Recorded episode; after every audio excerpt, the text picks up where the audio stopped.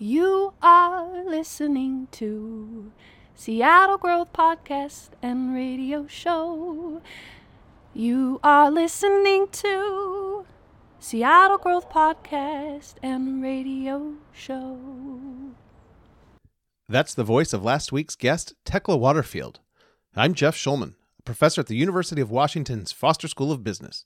And this season of Seattle Growth Podcast and Radio Show is bringing you broad perspectives on whether the city of Seattle will continue to be a desirable place to live, to work, and to do business. This has been an enjoyable journey for me as I have cut through predefined narratives to learn directly from the people who make Seattle the city that it is. If you've been enjoying this season, please let me know. Reach out to me on Twitter at Prof Shulman, or leave a review on Apple Podcasts. I've been motivated to keep bringing diverse voices to you by the fans who have expressed what this podcast has meant to them. So reach out to me on Twitter, at Prof Shulman, share the podcast with friends and colleagues, and let's keep this energy going through the new year. Last week, you heard from U W Husky Hall of Fame running back and current executive director of the Central District's Meredith Matthews East Madison Y M C A, Greg Lewis. People in the black community especially not really being together at this point, you know, being fractured and moved out and no one, you know, kind of really rallying for the same cause. And I think a lot of the things that have gone on uh, in the last half a year in the United States has sort of brought us together. It's gotten people sort of thinking about how can we improve our situation? How can we um, use uh, a time such as this uh, as an opportunity to impact the outcomes for our children? You also heard from professional musician Tekla Waterfield. I feel like twenty twenty is the year of the pivot. It really is, um, because you kind of have to figure out what you can do w- with what you have and who you are and how safe and comfortable you feel. In this episode, you'll hear from the executive director of the SODO B I A, Erin Goodman. Many businesses in SODO really transitioned very quickly to new purposes. So SODO We, one of the things we realized is how many essential businesses we have in SODO, from food distribution and supplies uh, and, you know, all sorts of things that you are now seeing in your world, like the plastic shield between you and your grocery clerk that was made in SODO. You will also hear from a musician I met at a listening post in Greenwood. The hardest thing is the financial difficulties. Our rent is very, very expensive. And and the prices on the grocery stores and on the daily prices are going up fast. I was able to conduct safe, socially distanced interviews thanks to the kind folks at K B F G Radio. Combined, these interviews give you distinct perspectives on how people are navigating the pandemic and what the future holds for Seattle. Now, to learn more about what's happening in SODO, join me in my conversation with Erin Goodman. I am here with Erin Goodman, the Executive Director of the SODO Business Improvement Area. Erin, thank you very much for joining me today. Good afternoon. Why don't you start by telling me a little bit about yourself? I'm the Executive Director of the SODO Business Improvement Area, but I'm also a lifelong South Seattle resident and um, really enjoy being able to work in a neighborhood that's really close to where I live and to make a difference for the people that work there. Tell me a little bit about the SODO B I A. So we are a business improvement area, which is a kind of a financial mechanism that the state allows for districts to collectively come together and buy services over and above what the city provides. And there are ten of them in Seattle. So I run the one in SODO. We, our ordinance was passed originally in October twenty thirteen. Um, and so we're just about seven years old, but we really didn't get started until twenty fourteen. I'm the first director, and I started in December of twenty fourteen. And we focus on providing services in safety, cleaning, transportation, and advocacy. Um, I really think of it as we're there to do things that businesses need so that they can focus on running on their business. So we do a lot of business navigation of government, from permitting to parking to a question for S P U. We help them work through the bureaucracy that can sometimes be very frustrating so that they can focus on running their businesses. And you were previously here up in the U District for the U District B I A. Uh, we're going to talk about the changes in Seattle, but just curious, what kind of differences you're noticing being down in SODO versus when you were working up here? Sure. So working up here, This, businesses in the U District, they all, at least the ones along the Ave, all have their front doors on the Ave and their back doors on the alley. So they all know each other. And it might be a little bit of a dysfunctional family sometimes, but some of these business owners have known each other twenty plus years. So when you're working up here, You're you're sometimes, you know, settling squabbles and whatnot, but there's already a really strong sense of the business community in the U District. That was something that was not present in SODO because of the properties and the way they sit, or because businesses may have completely different operating hours than their neighbors. What I discovered when I got to SODO was folks didn't know what their neighbor, who their neighbors were, and I'd hear very often, it might just be me, but this is the problem I'm having. And I would hear it from every business up the street, and they had no idea that their business neighbors were dealing with the same puddle or the same, you know, electricity issue. And so one of the things that we've done from the beginning in SODO is focus on business community development, on making sure that businesses in SODO know other business owners. And really, it's important for what I do because that's what informs my advocacy. When I have an opportunity to talk to people and get a real sense of what they're feeling, then I can translate that into the advocacy I do for the district. So we're going to talk about some of that advocacy and what you'd like to see for the future of SODO. First, I just want to get to know, how are you coping with the pandemic, either professionally helping these businesses or personally, or both? Well, you know, personally, it's been it's been a year of disappointments. I mean, you know, I look at my kids, and I had a daughter that turned eighteen, a daughter that graduated from high school, birthday parties, and it's been really hard to kind of help them accept that this is difficult, but at the same point, that we have to go through it, and there's nothing as their mother that I can do. Um, we've been lucky. My income and my husband's income have been largely stable. So in that respect, we are certainly weathering this better than a lot of people, and we're very conscious of that. And we talk to our kids about the fact that this is an inconvenience, but we're not in the position where they might not have their house, and that that's a privileged place to be. But I think you can acknowledge your privilege and still admit that things are hard and that it's not as easy. I think one of the things that's made it a little bit better for me is that I've been working and my job has still had meaning and purpose. You know, we are here to help our businesses. So what we've been doing since March has been different.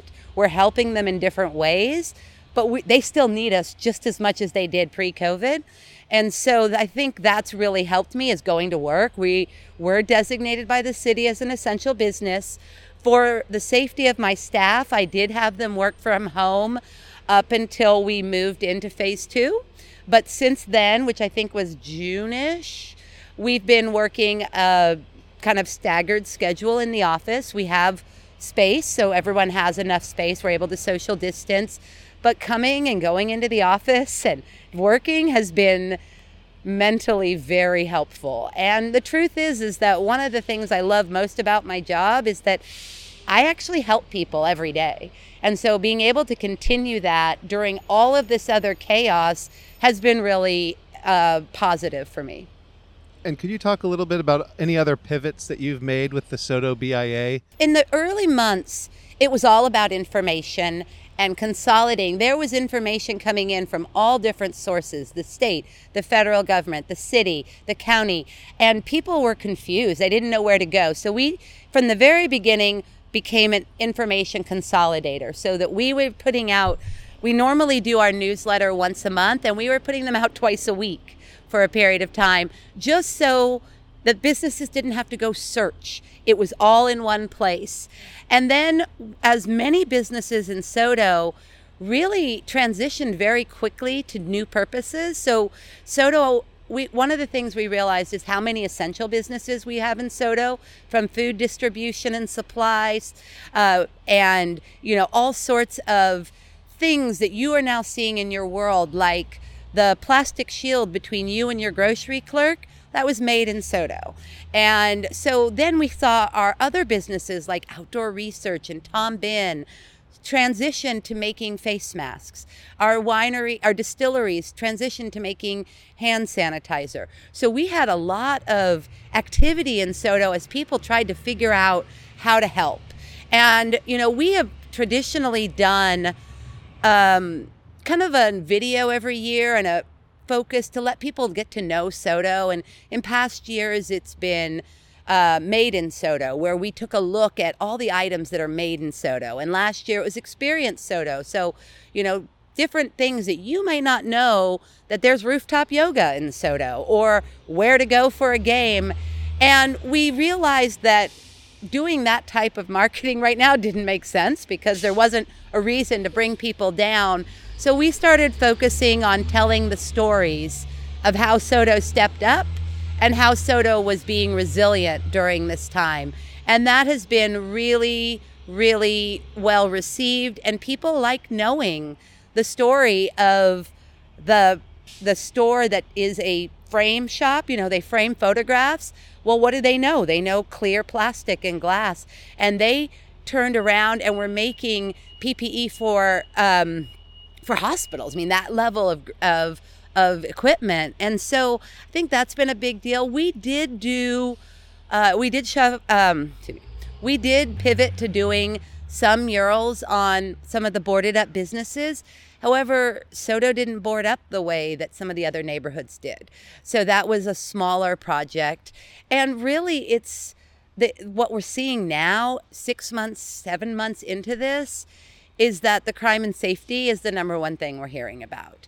You know, at the beginning of this, when we went into lockdown, everybody thought this was going to be a couple of weeks. And so what could we, what could SODO as a district tolerate for a couple of weeks is very different than what they could tolerate for eight months or even eighteen months as we look. And, and those challenges are coming forward right now. So we'll talk about that in a little bit as Sure. we talk about the Seattle changes. But first, I want to talk about the pandemic and what about what aspects of Seattle has made going through the pandemic better than it otherwise could have been, either professionally or personally. Sure. I think Seattle weather, the fact that we had a beautiful summer and we were able to be in our yard a lot. My garden's never been better. So I really appreciated the fact that we're not a place where it gets so hot and you need air conditioning to stay inside. I think the fact that it's beautiful and you can go out and take a walk. You know, we did a lot of walks in Seward Park. Um, I think that those are elements that make it easier to to go through this process here. I think that we also have had, as a general societal, you know, understanding that we all have to take care of each other. I don't know if a mask works or doesn't, but I wear one because that's what we need to do as a society. And um, I think that's been a pretty common thread across Seattle, is that sort of we all care about our community and we may not like doing this, but we're going to do it because, and I and I didn't see that in some of other areas that I visited. So, you know, I think that as a whole, Seattle's a very compassionate city. And, you know, the stories that you hear of people stepping up or changing their what they do. I mean, I have a business in SODO that's a trucking company. They move food, uh, they deliver to restaurants. So all of a sudden, their restaurants were closed, but he didn't want to let go of any of his employees. So he started loaning out his trucks to Northwest Harvest and his trucks and drivers so that he could keep his employees employed and they could be doing something for the community. And those are the things that I think make Seattle really special. And let's talk negatively. Is there any aspect of going through this pandemic in uh, Seattle, any aspect of Seattle that makes going through the pandemic more challenging professionally or personally? I would say right now it is our political climate. It is the fact that we are in the middle of an emergency on many different fronts. We are still under a homeless declaration of emergency. We are under the West Seattle Bridge closure declaration of emergency. We're under a pandemic. We've had all this social unrest and and you know you know protests that are you know marching and, and calling for change, and yet at a political level we see a legislative and executive branch that still seem to be playing politics with each other. And I would really like to see put away what office you want next and focus on getting this done right. And I haven't seen that yet during this pandemic, and I, I'm not sure if we will. What changes have impacted you negatively, professionally or personally? Well, I think there's a lot of stress. This entire situation is so filled with unknowns. And that is the time when you need a leader to at least give you the pretense that they're in charge. And we haven't seen that on the federal level. And we really haven't seen it on the local level either. We've seen um, our elected leaders make decisions, backtrack on those decisions, make statements, then come back. And at this point, you know, I would like to see folks say, this is what's best right now. And and that's what I think our city needs to move forward. Are there any decisions at the city level that have been backtracked that kind of threw you for a loop, or the businesses that you represent? Well, you know, uh, everyone was watching the jobs tax. Um, that was a concerning element. We as an organization were neutral on that because we don't we don't take positions on certain types of things. But I know for my businesses, it was a concern.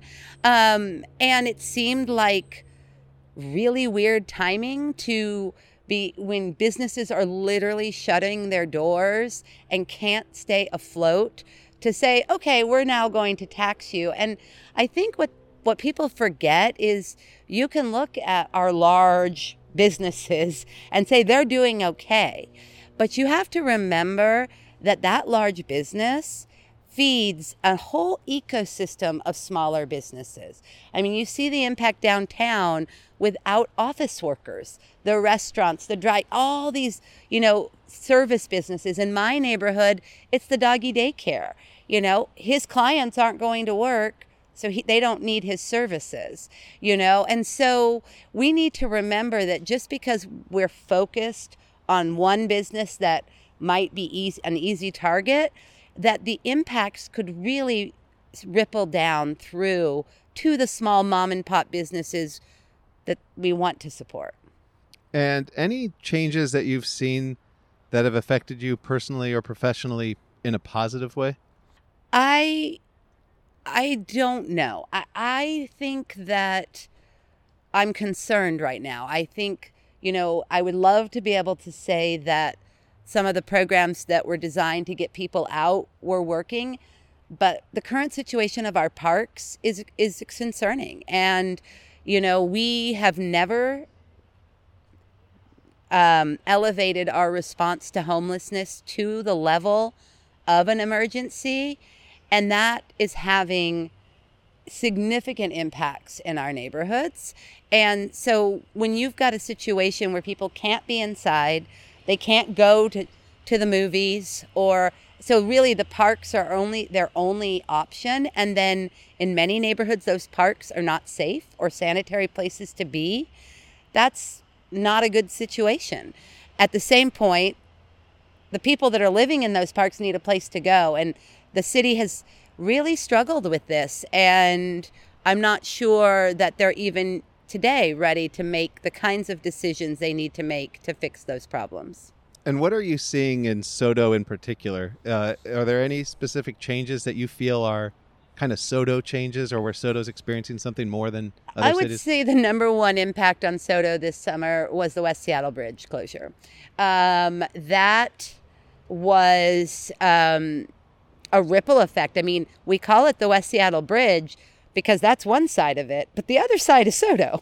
So it could be called the SODO Bridge. Um, but it really has not only an impact on a lot of the fueling is on the other side of the bridge. So trucks that need to go and interact with Harbor Island and with fueling have to go around. Um, but it's also the increased traffic through SODO of people from West Seattle trying to get to downtown and other places north has really clogged up things. And so that, in my opinion, I mean, I know Councilmember Peterson is is introducing, you know, additional support for bridge maintenance, but that is a negative impact, which was because of policy decisions and spending decisions in the past. Um, positively, we have, I, I think it's kind of been interesting how quickly our Liquor Control Board was able to shift so that now when you call and order dinner, you can pick up a bottled drink, or you can go pull up in front of the cannabis shop and pick up legal cannabis. And I think that, you know, as a city that's kind of often full of red tape, that one surprised me, is how quickly they were able to shift because, you know, because there was need, and in a way that I wouldn't have thought possible if there weren't a pandemic. So we're going to get to the future of Seattle and what you expect to see and what you would like to see. But first, this season of Seattle Growth Podcast, I've introduced trivia. So I'm asking my guests a trivia question so that the listener can learn some Seattle facts and we could test our guests' knowledge. Okay. So in, I believe it was season two of Seattle Growth Podcast, I had former Mayor Mike McGinn. Mm-hmm. And the question for you is, do you know what years Mike McGinn served as the Seattle mayor? And if you could guess that, a bonus question is, what was his nickname? I'm going to get close, but I know that he was there sort of two thousand eight to two thousand twelve-ish, um, because I know that I, I interacted with him in two thousand twelve to two thousand thirteen. So maybe it was a little more two thousand nine to two thousand thirteen. I'm going to keep you in suspense so the listener okay. is on the edge of their seat. And the bonus question is, what was his nickname? Oh, I do know Based this. off of his uh, Bicycle- policy, yes. Uh, yes. And I am drawing a complete blank. I'm sorry. I know it, but it's I can't pull it up. That's okay. That's a bonus. I put you on the spot, and you are welcome to put me on the spot if you have any trivia for the, uh, before the end of this interview. Uh, but so your guess is two thousand nine to two thousand thirteen. We'll leave the listener in suspense about where season two uh, guest, former Mayor Mike McGinn, when he served as mayor here. So now let's talk about the future. What would you ask of the listener that could help you have more positive things to say about the changes in Seattle? What, what would you like them to do to have a brighter future for the city? I'd like to really see more of this of the citizens get involved. What I have seen over the past few years is um, policy influenced by advocacy, by small groups that are really loud, and I hear a lot of concerns or complaints or people talking to me but not willing to go out and say what they say publicly. And as long as our policy makers are only hearing from a small group of hyper engaged people, they're going to continue to make policy based on that. And if people want change, or if they want to see something different one way or the other, not specific policy, they need to vote, obviously, but they also need to start getting involved. You know, one of the things I think has been so fascinating is the council um, meeting by Zoom. And on one hand, it's really opened up the process to a lot of people, but it's also allowed for monopolization by some people as well. So, you know, before, if I had a business owner that wanted to testify, we'd have to block out three to four hours. You'd have to get there at least an hour ahead, get your name on, wait until that period of time, give your comment, and if you wanted to hear the rest of the conversation, there was the rest of your afternoon. But by doing it by Zoom, you know, somebody who's running a business goes on, they sign up, they get on when it's their time, they give their comment, and they're done. And I think that as we move forward, I think there's an importance to having council in person and having these decisions made in person, but I think a hybrid model that includes, allows for some online participation as well as in person is going to be the most inclusive way to go. And I think we're going to see that across Seattle as as we, you know, start to have more of a hybrid of remote and in person. And I think that's going to really fundamentally change the way this city operates. And some of it might be hard in the beginning. I mean, we're going to see, you know, commercial space crashes, you know, where we have too much and not all of the office space being refilled. And that's going to hurt. But as we are creative and come up with um, new ideas, it will address our traffic. It will address a lot of the commute issues. You know, when we went through the um, two-week period when when basically they were concerned that the entire city was going to grind to a halt. And via doom. Via doom. And one of the items that they kept saying was, if you can, work remotely. And I remember being in a meeting and people saying, I can't do that. I can't do that.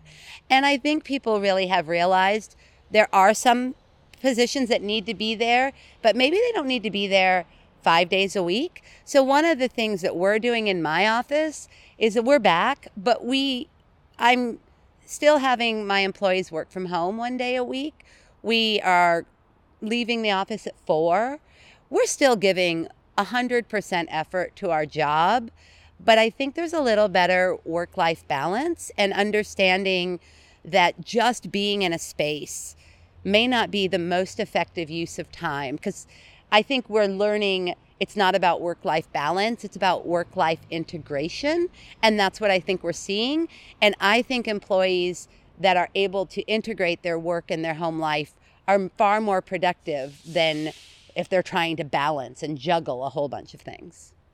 And now I want to turn to your outlook for the future. In these last ten years, an unprecedented amount of money and people have moved into Seattle, and midway through this last decade is what inspired this podcast, of just so many people, so much money flowing into the city and, and really transforming it. And I'm curious what you see for the future, the maybe the next ten years and maybe the next ten months, in terms of what's going to happen with the amount of money and people moving into the city. I do think the next ten months are going to be really hard. Um, as you know, we've seen a certain number of businesses be able to make it, but I think we're going to see more closures. As you know, you just can't survive on fifty percent income if you're even getting that. Um, so I think there's been a whole bunch of businesses that struggled through the first eight months thinking it was going to be six to eight months. But as it stretches out to eighteen months or more, I think we're going to see a lot more closure. I think that we are going to see some shifts, and I don't think that our tech companies are going to bring back the same number of employees to these large campuses, and that our our business and downtown core are going to have to figure out what to do with space. And I hope that, you know, there's a lot of reasons people move to Seattle, and those aren't going to go away. Our weather, our scenery, our access to outdoor activities, um, our generally, you know, positive attitude. But I think we're really going to have to work on schools. Um, I will tell you, as a Seattle public school parent, um, I am not impressed with the way this is going. And that is the number one reason I think we could see people start to choose. I mean, if you can go somewhere else that's got a better handle on online learning and you can work remotely, why wouldn't you? Um, so I think that we have a bright future, but we can't take it for granted. And we can't just assume that the insane growth that we've had is going to continue. We actually have to do things to foster it. And that means encouraging businesses to stay, creating an environment that is safe and healthy for small businesses to operate. It's a dealing with some of the street disorder and crime, and figuring out a way to make sure that small businesses and their employees and customers can feel safe to be open. And we're going to have to make some of those decisions if we want that bright future. And so you say bright future is possible for Seattle if we make it. And then the ten months, you're not as optimistic for downtown in particular, with the office workers potentially not coming back in the level they were before. What does a diminished downtown mean for south of downtown? What does that mean for SODO? I mean, we have our own large companies. One of the largest employers in SODO has announced that they're not bringing back employees till the fall of twenty twenty-one.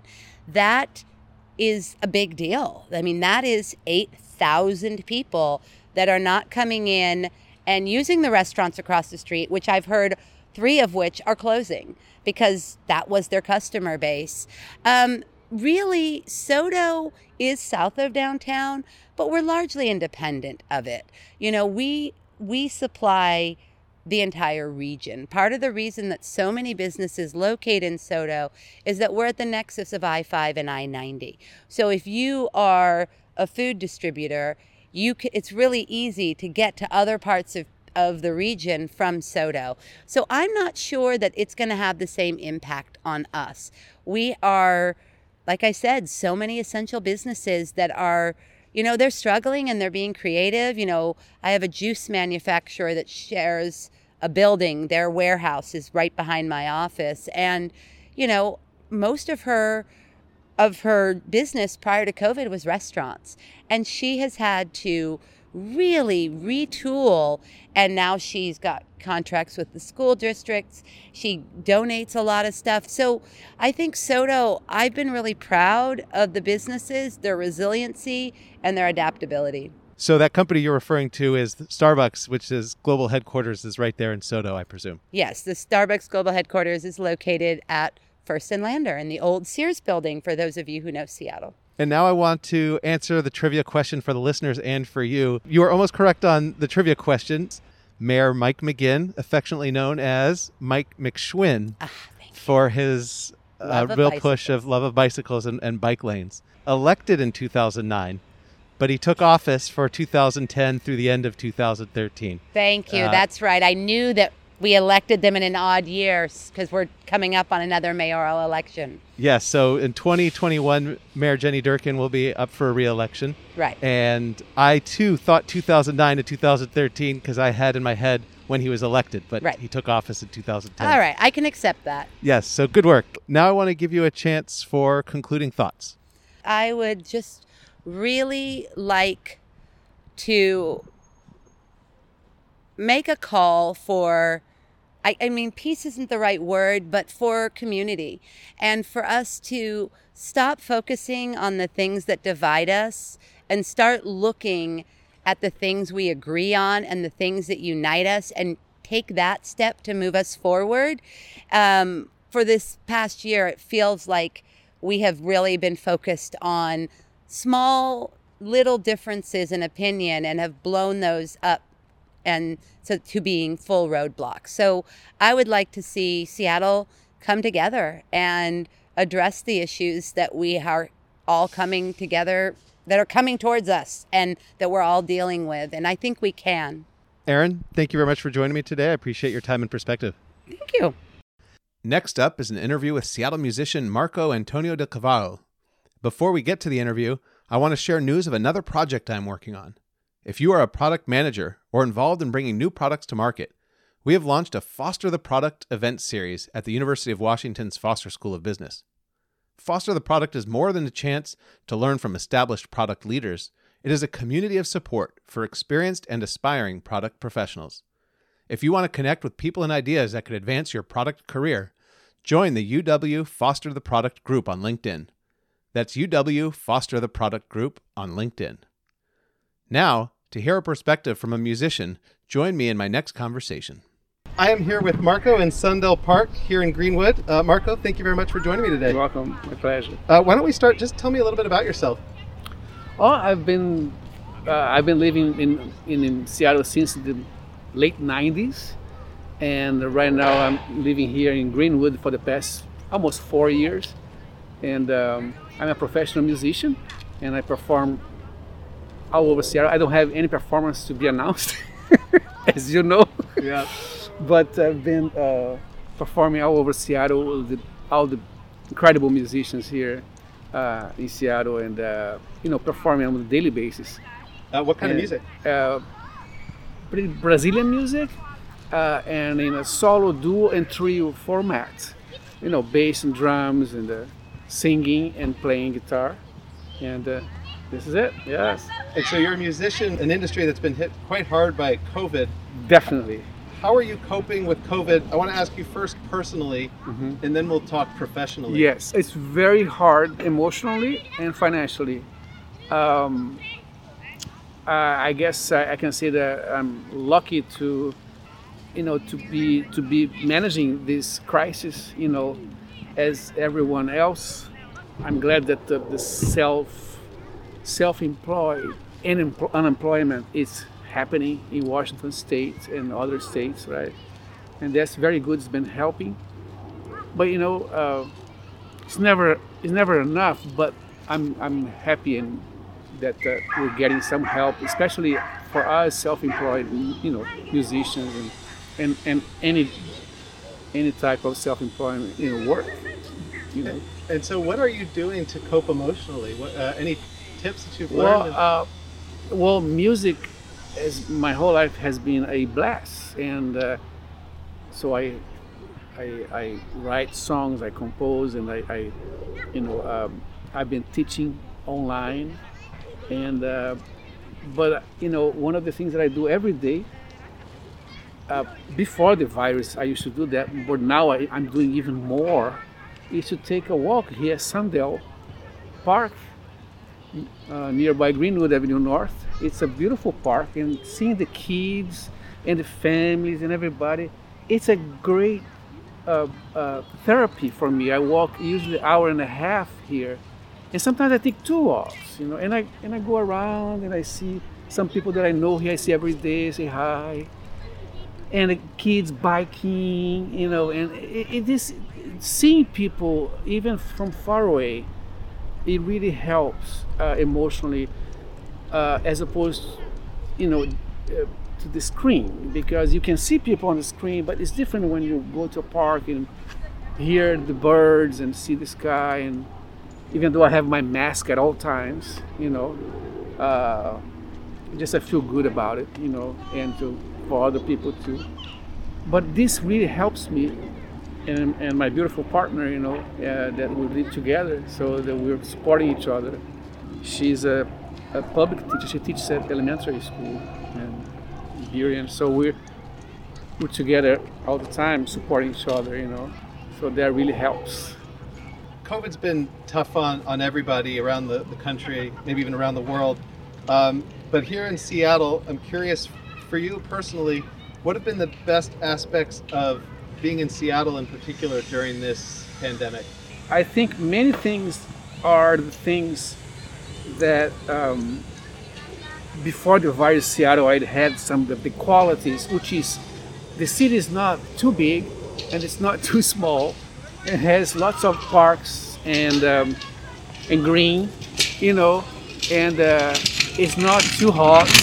Not too cold, you know, but um, and the consciousness of everybody, you know, I see a lot of, you know, many people really conscious and wearing masks and keeping the distance, and that I know everywhere is different, you know, in in, in U S, you know, you go to other states and other neighborhoods. I mean, but I'm saying what I'm trying to say is like I see people wearing masks and keep the distance, like like yourself, you know, yeah, you know, and. And that kind of helps, you know. And uh, uh, and what has I, been the most uh, what has been the most challenging aspect of coping with COVID here in Seattle, in particular? The hardest thing is the financial difficulties. Our rent is very, very expensive, and and the prices on the grocery stores and on the daily prices are going up fast, uh, and. Um, And also, uh, the cost of living went up. You know, it's going up, and uh, so that that has been really hard because we lost jobs. And Seattle, it's a city that it's very difficult to get around that difficulty of it's a very, very expensive city to live. You know, by all means. So that that is very hard with the crisis, you know. Um, and what changes in Seattle? So I asked you, you know, what the toughest and best part about being in Seattle during a pandemic. What changes in Seattle in these last uh, six to nine months uh, have affected you most personally? Awareness of uh, life in general, like meaning people are aware how important life became every day, because we are protecting ourselves and protecting, trying to protect others from getting this virus, and uh, a sense of of cooperate. You know, we cooperate because uh, before the virus, of course, everybody, you know, we're out and about, you know, minding our own business. But now you can see that people are have something in common enormously, which is like let's all help each other to keep alive, you know. I mean, I want to think this way, you know, and, and, and, and the mask and the distance and the following guidance and try to help each other, you know. So I have two more questions, but before I do, uh, I want to do a bit of trivia. Who is our mayor, and when is the mayoral re-election? Oh man, that was it. Okay, governor, governor is Inslee. The mayor is, uh, okay, Best. No, Best was the police chief. She just resigned. And then uh, Durk, Durk, Durkan, uh, Durkan is the, the, the, the, the city mayor, right? Uh, we'll have to wait till after the next question because yeah, I got to keep the listeners yeah. in suspense. And, uh, so you're going yes. with Durkan as mayor. And yes. when is uh, Durkan up for re-election? Re-election? Okay, man. Re-election, a, a state re-election. I know the three powers, president, Senate, and House of Representatives, we do all in November, all those three, right? They all, the, uh, everything aligned. But the governor here, for governor, I don't know, it's been two, it's been like four years. I'm not, I'm not exactly sure. I do get my ballot for everything. I get, I'm, you know, via mail, and I vote for everything, you know, and I get, always I get my ballots and we vote. And, but I don't remember exactly the, the year now, how long it's been since, you know, our mayor has been, you know, in power. The, I, I don't know when is the election. Well, you were just, I just picked you up here off of Park Bench in Greenwood. Uh, so we'll get you the answer in just a moment. Uh, but first I want to ask you a question about uh, what you think of the future of Seattle. So here we are. Uh, we've had about a decade of just unprecedented growth of amount, amount of people and money moving into the city. Yes. What's your guess for the next decade, or even just the next year or two? Do you think Seattle is going to continue to grow? I think um, the most important of the growth is uh, to build affordable houses, um, you know, and um, really, really work on the the, the, the people that have no homes, you know, they live out on the streets. And I think one of the most important projects, of course, is, is to build more affordable homes for, for, for people. Most of the people, they do not work for the big companies. They're, they're you know, they work on the, you know, on the stores and everything. So it's like they should not, you know, the big companies should not set the rent the rental price. So I think it's going to continue to grow, but now with the crisis, everything shifted. We don't know what's going to happen if they, because see, in San Francisco, people are moving out of San Francisco. They're moving out of the big cities. So it could be that like people that now they can do their jobs at home, online, maybe they will move away from the big cities. Uh, but I think, you know, the biggest problem with the rent With the, with, the, with, the, with the growth is the rent, you know, the prices, you know, the, the affordable homes, you know. If you had to be a betting man, uh, would you say that it is going to grow, continue to grow, or that uh, the growth is behind us? Well, I think it's going to. I think it's going to continue to, to grow. You know, people, are, you know, you see the construction; they're building more homes and more, you know, comp- and you know, the companies are expanding. Those big, big, big, powerful companies, you know, especially the tech industry. Uh, so the tech industry. So I think I think it, I bet it's it, it will continue to grow. You know, I don't know uh, if it's in the same as fast as before the virus, but I think it will continue to grow. All right. So I want to give you a chance for concluding thoughts, which could either summarize anything you've said or just something you want to get across uh, to the listeners here in Seattle. Uh, but first, I just want to let you know that you were right, Mayor uh, Jenny Durkan. And uh, Jenny Durkan is up for re-election in November of twenty twenty-one. Um, oh, good. Next year. That's so next great. Year. Any concluding thoughts uh, for the listeners here today? Oh, yes. Okay. I want to say this. The most important, this is, goes beyond the state. The most important, uh, the most important things for uh, the, a country's future is education. And there's no, and I think the most important is public schools. They should never be substituted by private school. I came from a country where public school practically doesn't don't exist anymore. My brother, my brother spent his whole life teaching public schools, you know, and and what's happening? They're defunding public schools, and uh, Uh, so I think it's very important to to pour money into public schools, and, and, and education should be free for everyone, as well the university, but okay, let's not go too far. But internet also should be free right now for all these kids in schools, elementary, middle school, high school. Internet are there in their homes, should be free. You know, I don't know how, but should be free. So because some families, they have, you know, more than three kids and they don't have computers, you know, I mean, they need internet and it's too expensive. And and computers should pour, you know, for the kids to continue to go to school. And, you know, so uh, I would like to leave this message, you know, like is the most important, uh, you know, future for us is, is the kids having free school, public school, not private. Marco, thank you very much for sharing your time and perspective today. I appreciate the opportunity to meet you and hear your voice today. Thanks, Jeff. Thank you very much. That is all for today's episode of Seattle Growth Podcast. Have an opinion to share? Reach out to me on Twitter at Professor Shulman. I've enjoyed hearing how listeners like you are reacting to the interviews. That's at Professor Shulman on Twitter. Still to come on this season of Seattle Growth Podcast are interviews with business leaders, cultural leaders, small business owners, and everyday people who make Seattle what it is. Next week's episode features a Seattle mom who ran for Lieutenant Governor, Ann Davison.